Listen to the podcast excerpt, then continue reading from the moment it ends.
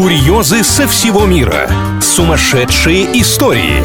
Невероятные события.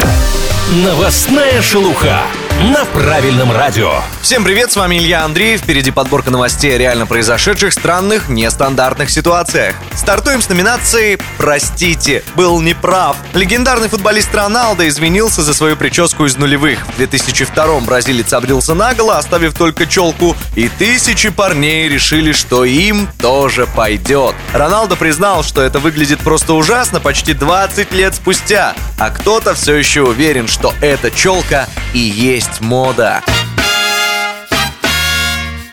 На очереди номинация «На эту и на ту набью себе тату». Итальянский мафиози несколько лет скрывался от правосудия в Доминикане, пока не завел блог на Ютубе. Конечно, что еще делать преступнику в бегах в жаркой стране? Завести кулинарный канал. Своего лица в роликах мужчина не показывал, а вот за руками не уследил. Нарушителя закона опознали по татуировкам и задержали. Теперь главный вопрос, разрешат ли ему готовить на камеру в камере.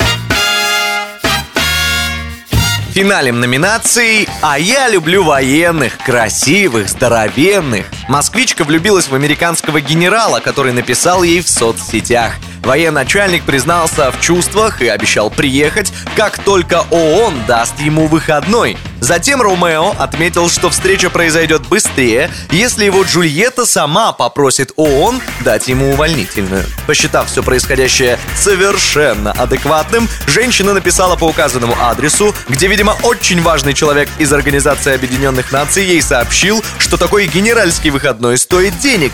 Но любовь-то бесценна. Женщина взяла кредит и перевела в эту их ООН почти миллион рублей, только после поняв, что то были мошенники. И как им удалось себя не выдать до последнего, даже не знаем. Видимо, очень талантливые.